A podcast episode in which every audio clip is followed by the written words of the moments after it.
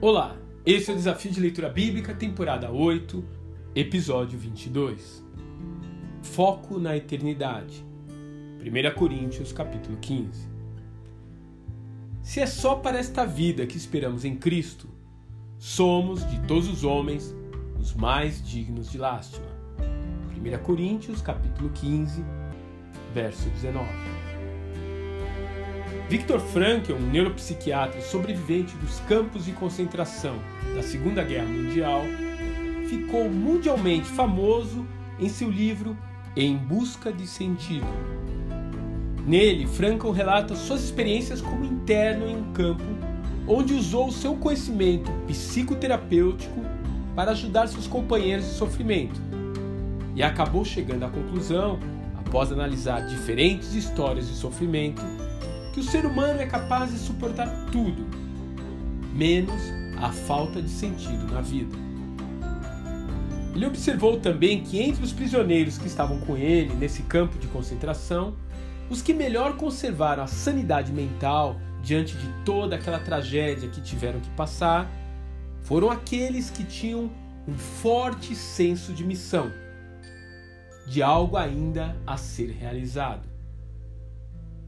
Em um momento que vemos simultaneamente a morte de pessoas próximas a nós, a falência financeira como uma grande epidemia e a injustiça prosperando em toda parte, precisamos mais do que nunca nos agarrar à esperança e à missão que a ressurreição de Cristo traz para nós.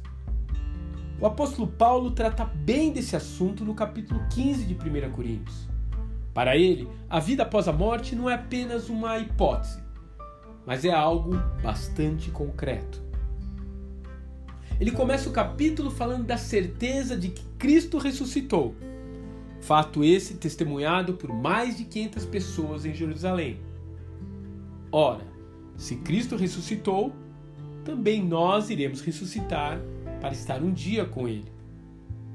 Por outro lado, se não há ressurreição, então toda a estrutura do cristianismo se desmorona em um piscar de olhos.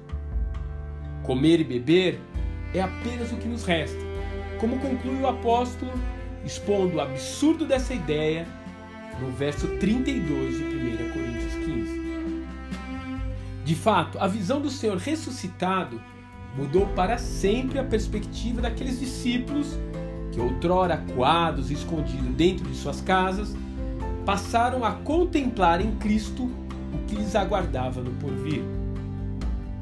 Da mesma forma, o próprio Paulo só conseguiu suportar as lutas, perseguições, açoites e naufrágios porque ele tinha convicção de que tudo aquilo não era em vão.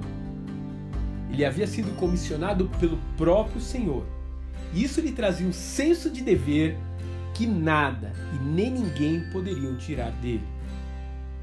Ele, na verdade, escolheu abrir mão de tudo que poderia ser ou possuir e venceu toda a dor que lhe foi imposta, porque tinha bem claro para si que a ressurreição de Cristo é a garantia de que nenhum sofrimento por amor ao seu nome será de fato em vão.